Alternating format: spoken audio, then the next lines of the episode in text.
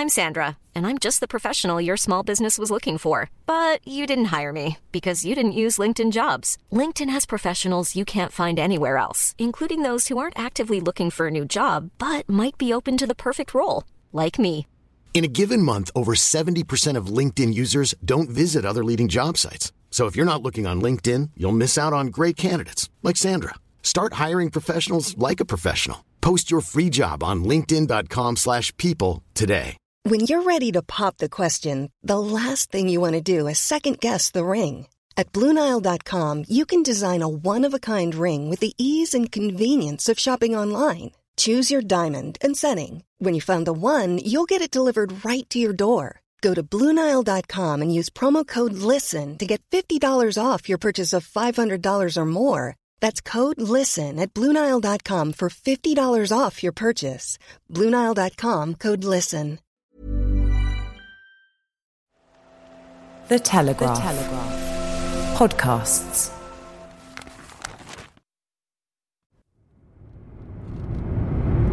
At the roundabout, take the second exit onto Kingdom Way, then arrive at your destination.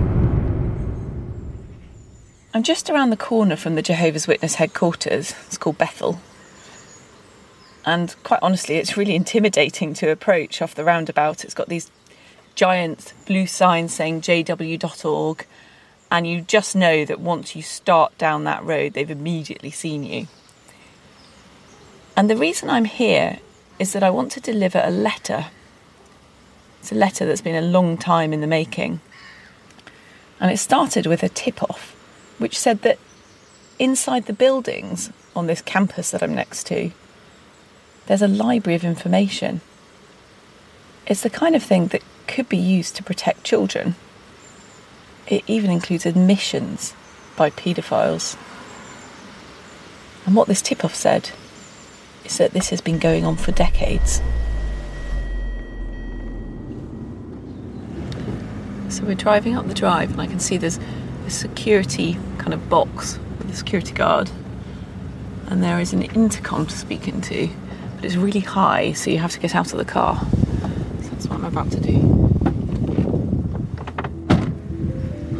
Catherine Rushton. I'm a reporter from the Telegraph newspaper. I was hoping I could speak to someone to deliver this letter. This is Call Bethel. Episode 1 The Tip Off.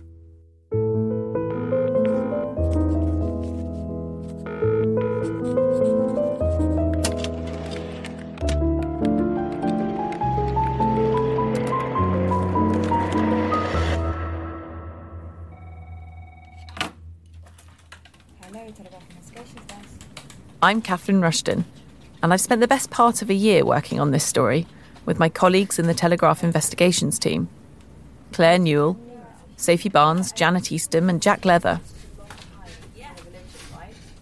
We get all sorts of messages into our joint investigations inbox. Rather, a lot of it spam emails trying to sell us shipping containers or offering us ways to improve our Google ranking. We go through it diligently anyway, because, well, that's where stories might come from. I'll always live in hope that I'll open it one day and find that a whistleblower has handed us a blinding scoop with all the evidence right there, neatly tied up with a bow. But the reality is that most of the interesting news tips to that inbox fall into a kind of grey zone.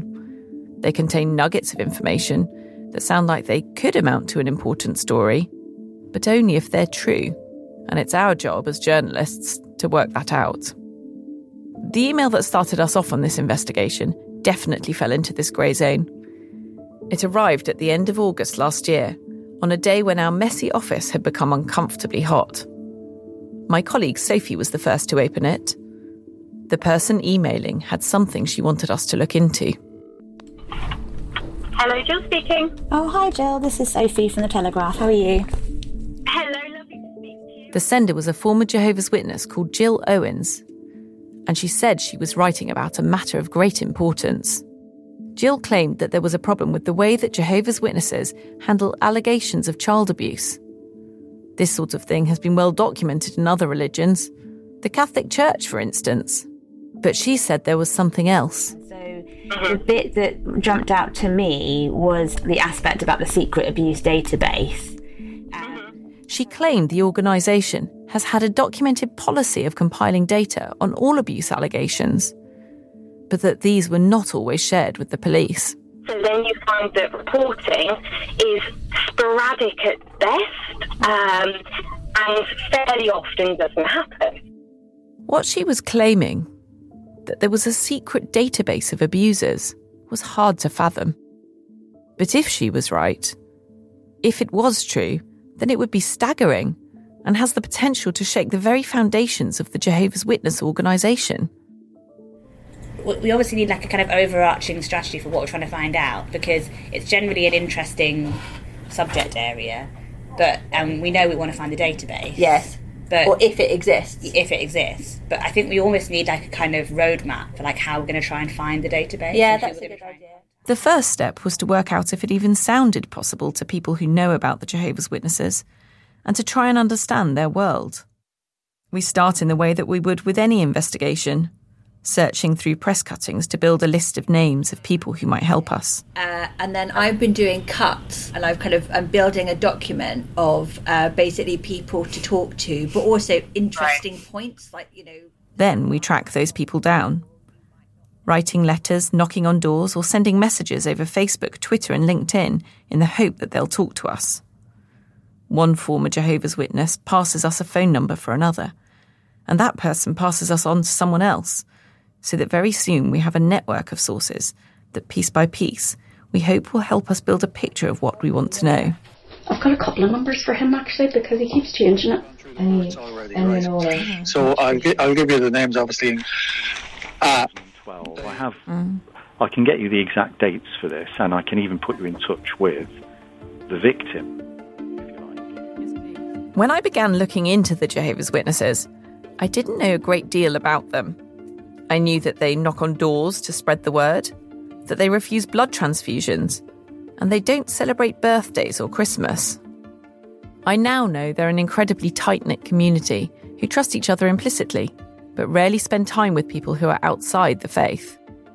It's hard to speak frankly to people who are still Jehovah's Witnesses because they think everyone else is worldly and could be doing Satan's work.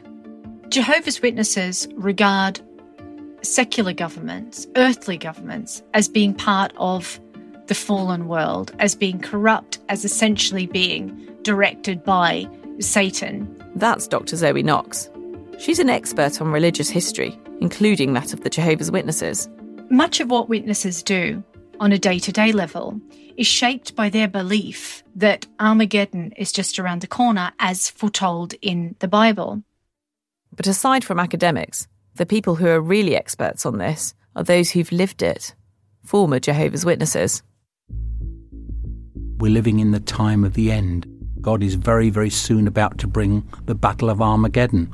It's hard to overstate how important this belief is to them, and it's something they teach their children. You'll be hearing things read to you um, from a very young age about birds feasting off the flesh of those that have died at Armageddon.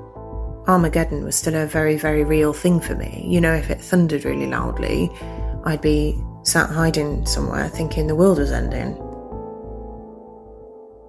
But there is an upside, which is that after Armageddon, when all the worldly systems have been destroyed, Jehovah's Witnesses believe that they, and only they, will enter paradise. Everyone else, whether they're Catholic or Buddhist or atheist or Muslim, anyone who's not a Jehovah's Witness, in other words, will die. That's why Jehovah's Witnesses go door to door, trying to convert as many people as they can. It's not academic to them. They believe that if they can convert someone to their faith, then they're saving that person in a very literal way from being destroyed. And the new world which Jehovah's Witnesses will establish after the apocalypse sounds, well, it sounds like paradise. So everything's green and everyone lives in harmony and the animals don't eat each other and you don't have to be scared of anything or anyone.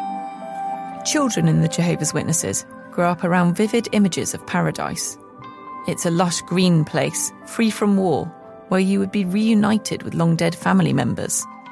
Perhaps most excitingly for a small child, it's also a place where anyone can have an exotic animal for a pet. I used to want a giraffe and I used to want to call him Gizmo and raise him from a small baby. And that was sort of what I looked forward to as I'm going to have my own giraffe. This is all valuable context and will play a huge part in our story. But what we're interested in is harder to get to. And it's this idea that the religion has a hidden system of record keeping when we raise this subject with each of the sources we speak to, we hope that they will lead us a little bit closer to establishing whether what we'd been told in that first email was true. More than once, they tell us to look into a landmark legal battle, which played out in 2015. I still remember the first time I heard of the case. I was speaking to a former elder. That's a religious leader in the Jehovah's Witnesses, a bit like a priest.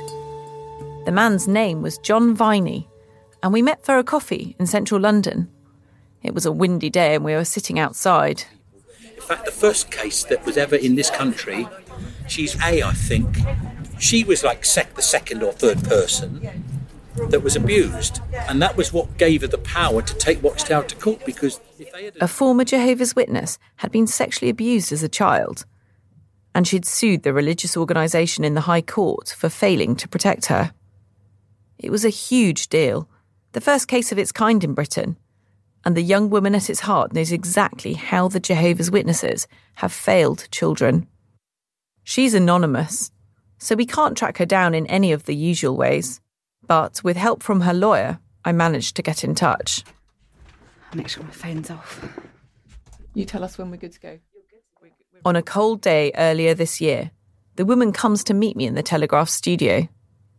She's called victim A in court papers, but I'm going to call her Daria. That's not her real name. How are you feeling? Yeah, fine. A little bit nervous, but. Daria's a very glamorous woman who grew up in the Midlands. On the day we meet, she's wearing tight, fashionably ripped jeans and a satin shirt. Her hair looks expensively highlighted. You seem a very stylish woman. Like you look cool. Oh, okay. yeah.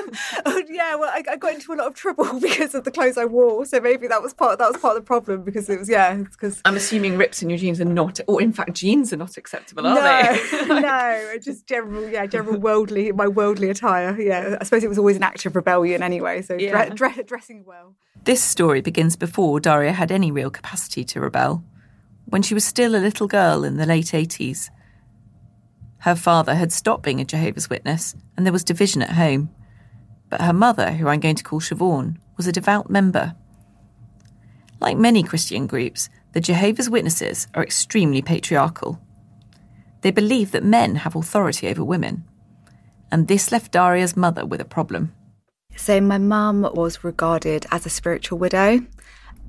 There's other ways of phrasing it, like be spiritually single, um, but it, it's this whole thing of if your husband isn't a Jehovah's Witness, then you have no spiritual head of your family. And that's obviously seen as a very difficult situation for a woman to be in.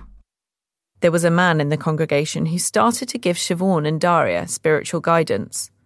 He was called Peter Stewart, and he was a senior figure, an older man who had free time because he lived alone, and who, on the face of it, seemed a picture of respectability. An ex public school boy, um, spoke very well, always correcting people on their grammar. He had white grey hair. He was always very smart, immaculately presented. I always remember that the suits he wore were always better quality than anybody else around the Jehovah's Witnesses. He um he had emphysema. He had um he had a brown inhaler, um which I still hate inhalers. Peter Stewart was well liked within the congregation. I think some people would call him gentlemanly, some people would call him kind or have the appearance of kindness. I don't remember ever viewing him in that way. All I remember is knowing him. And then once you knew him and what he was really like, you, I, yeah, you certainly wouldn't be able to call him kind or gentlemanly. Peter Stewart led most of Daria's religious study, so he quickly became a fixture. All I knew was having, you know, this constant conveyor belt of either, you know, meetings to attend or meetings to prepare for or field service to go on. So he was always there. I can't remember a time really when, when he wasn't around. He would come round to our house um, to take the Watchtower study. Watchtower's the name of the Jehovah's Witness magazine. Confusingly, it's also used as shorthand for the Jehovah's Witness organisation. And it was following one of those sessions that he uh, began to abuse me. What follows is horrible. But if we're to understand what happened to Daria and the damage that child sexual abuse does, there is a certain amount we need to confront. At the bottom of our garden, there was a shed at the back of the garage, and I, there was a spider that lived in the shed that I'd I'd named. I can't remember the name of it now, but I'd, it was just for whatever reason it fascinated me, and I went down there with him to show him the spider. Daria was around three or four years old. She can't remember exactly, and it's hard for her to work it out because, unlike most people, she doesn't have birthdays or Christmas to mark time and look back on. But she does know it was before she started school.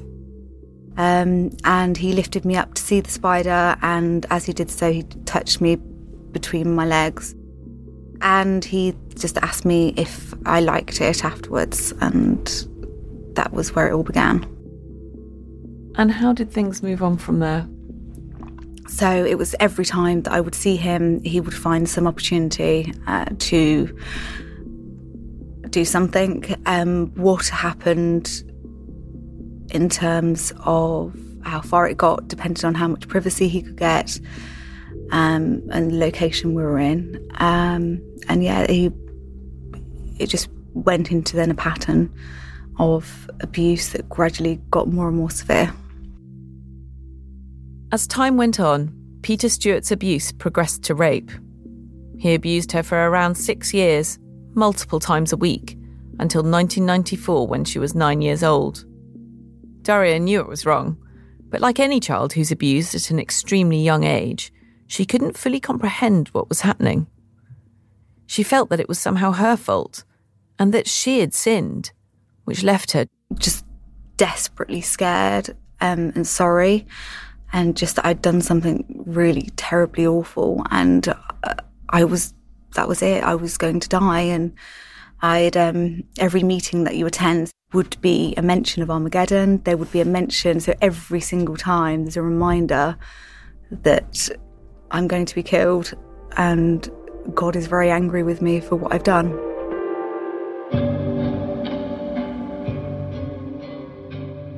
Little Daria was terrified Peter Stewart had made her feel responsible for the awful things he was doing to her, and she felt utterly unable to tell anyone. So she didn't. She kept quiet for years, and he continued abusing her. But then, when she was nine, something happened. Like a bolt from the blue, her abuser was gone. Peter Stewart had been arrested. We'll find out why after the break.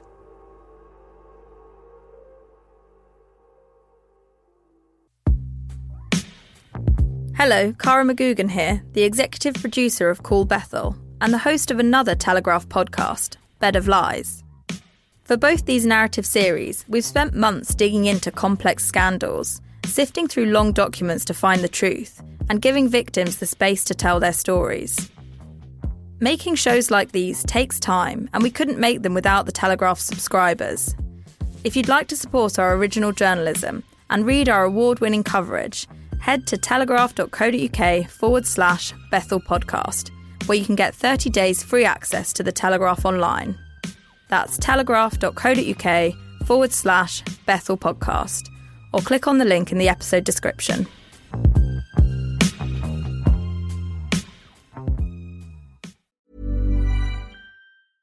I'm Sandra, and I'm just the professional your small business was looking for. But you didn't hire me because you didn't use LinkedIn jobs. LinkedIn has professionals you can't find anywhere else, including those who aren't actively looking for a new job but might be open to the perfect role, like me. In a given month, over 70% of LinkedIn users don't visit other leading job sites. So if you're not looking on LinkedIn, you'll miss out on great candidates like Sandra. Start hiring professionals like a professional. Post your free job on linkedin.com/people today.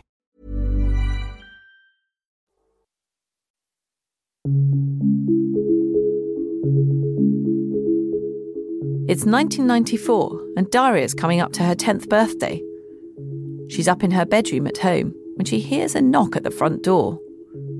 Her mum goes to open it, and Daria can hear the voices of some of the elders of her congregation. I could hear them talking and I could hear snippets of the conversation. Daria tries to listen in from her room. She hears Peter Stewart's name carry up the stairs, and she's worried that the elders have discovered what he's been doing to her. She starts to panic about the repercussions she might face. It's not just the elders that terrify her. She still believes that she's going to die at Armageddon because of everything Peter Stewart has been doing. I thought, this is it. I've, I've been found out. I'm going to be in an awful lot of trouble. But to Daria's surprise, she wasn't told off that evening. And by morning, she'd worked out that it was in fact Peter Stewart that was in trouble. Said that they just couldn't believe it about Peter Stewart, that he could have done any of these things. Over the following days, Daria discovered Peter Stewart had been arrested. He went from being in her life almost all the time to vanishing entirely. But here's the thing he wasn't arrested for abusing Daria for six years. She'd kept that secret. It turned out that at the same time as he was grooming and molesting her, the police had been investigating Peter Stewart for abusing another child, one of his relatives. The elders had visited Daria's mother that day and shared the news. Peter Stewart had helped her when she became a spiritual widow. And in an awful twist, Daria's mother, who still didn't know about her daughter's abuse, ended up being a character witness for Peter Stewart in court. So she gave a character witness at his trial and said that he'd obviously not abused me when he had. It wasn't enough to keep him from jail. Peter Stewart confessed to some of the charges and was found guilty on two counts of rape and three counts of indecent assault against a young girl.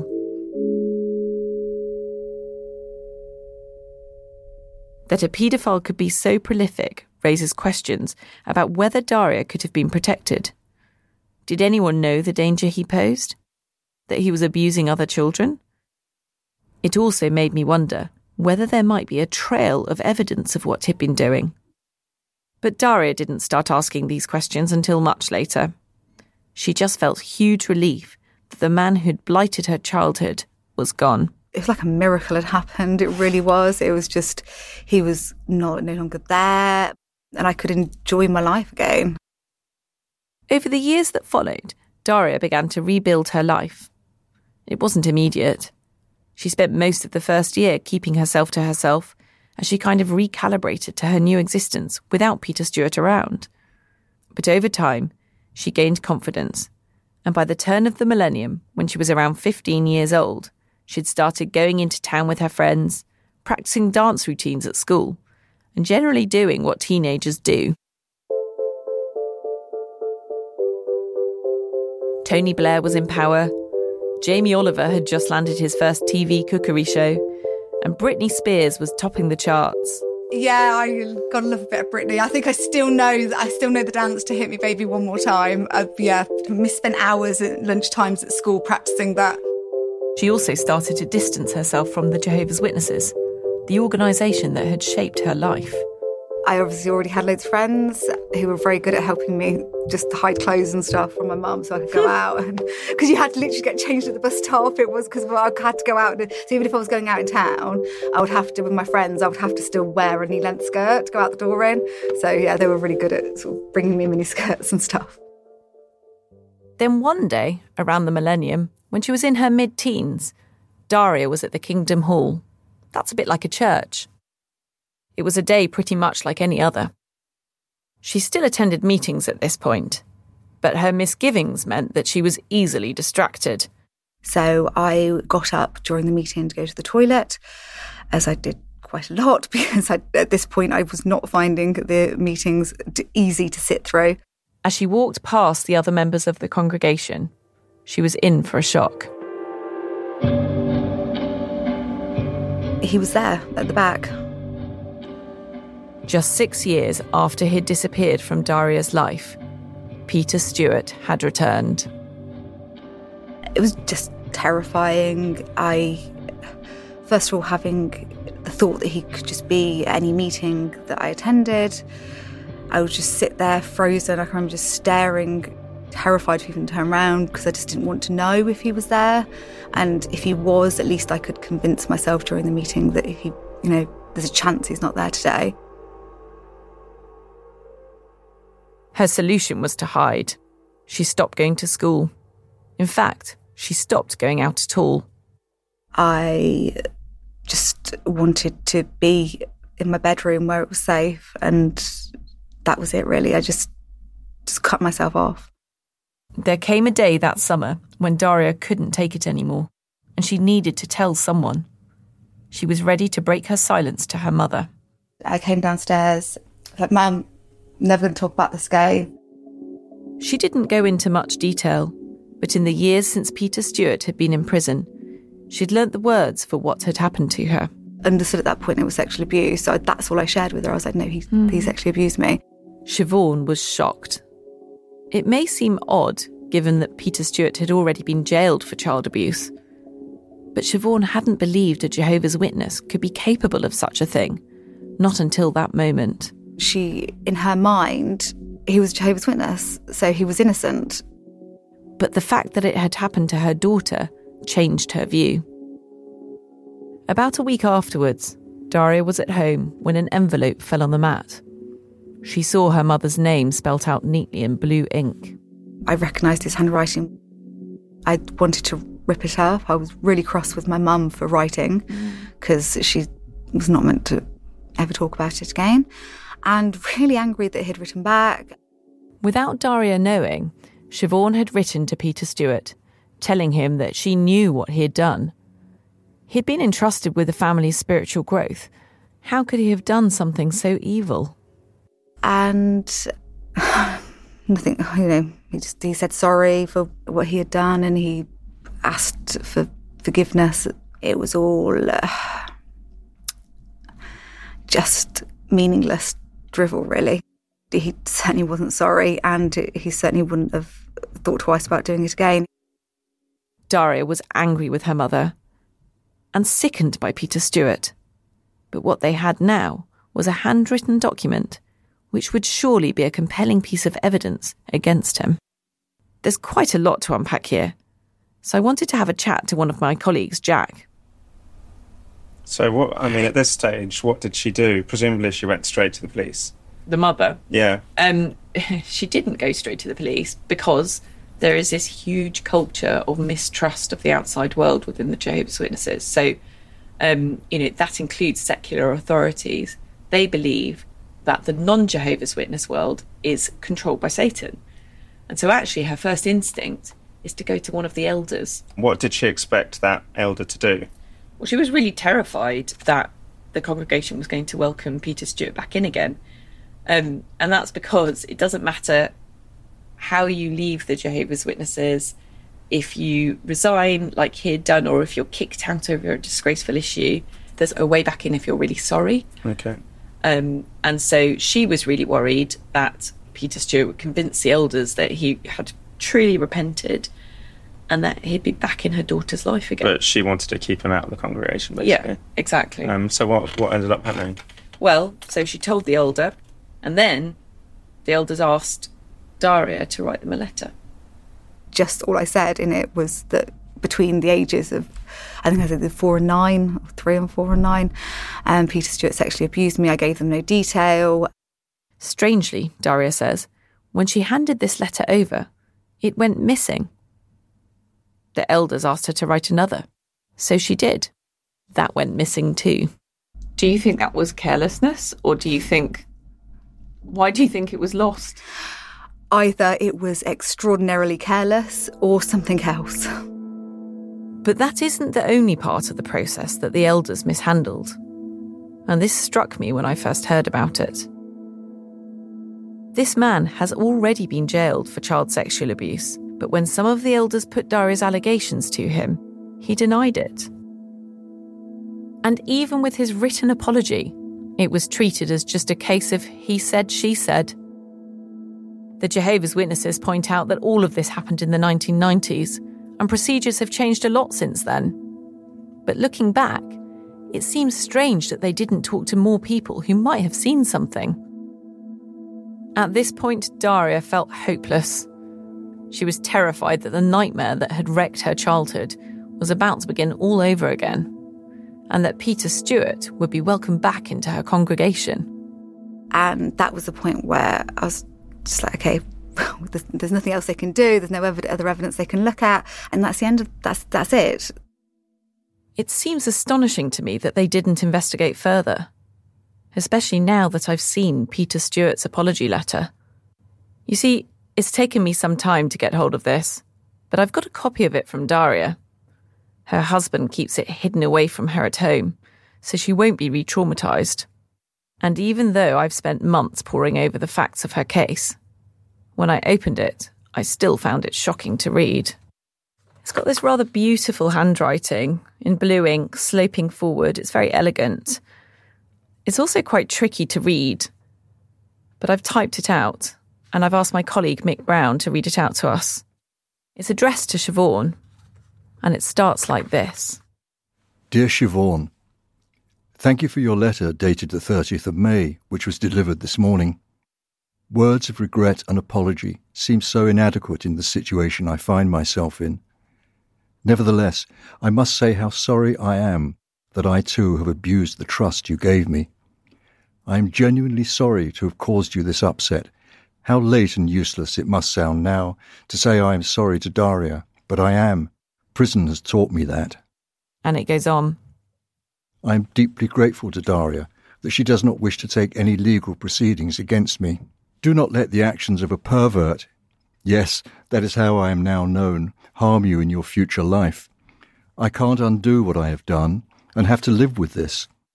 Then he addresses Siobhan. Another spell in prison would be my end.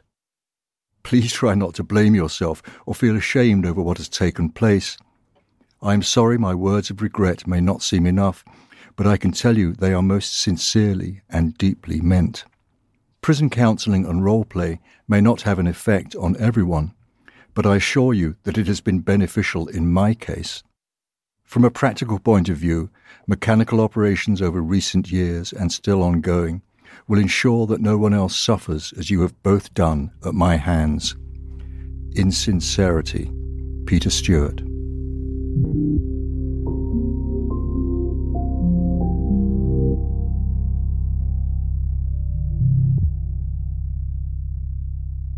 I wasn't prepared for how horrible this letter is, and how clear it is as a piece of evidence.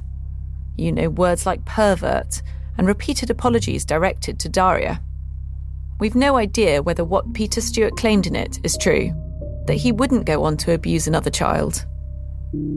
But it's all you're going to hear from him in this podcast, because not long after he wrote this letter, he died. Over the years that followed, and armed with this letter, Siobhan kept on trying to convince the leaders of the congregation that what her daughter was saying was true. She took it to one of them, a man called Alan Orton, whom she regarded as a family friend.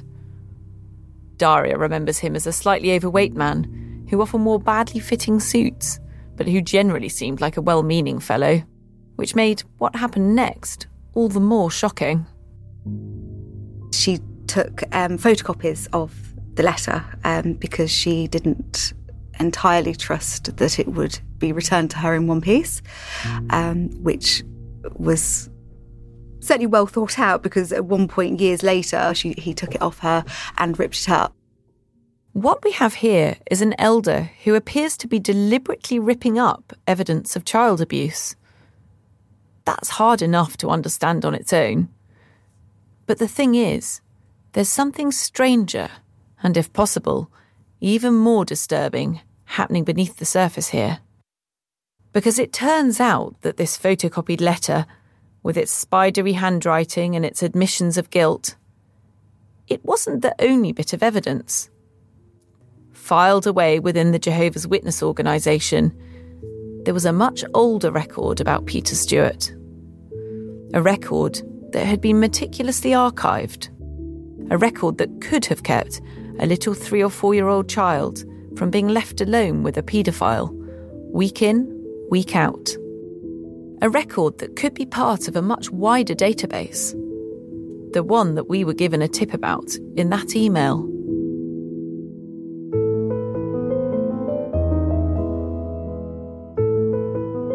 Coming up on Call Bethel. I didn't want to believe that he'd lied to me all those years. He admitted that he knew um, and he'd known all along knowing that there was an opportunity for an organization to have prevented a child from being abused lit a fire that I just wanted to learn everything that I could about it. Can I ask whether you handed over the documentation that you have?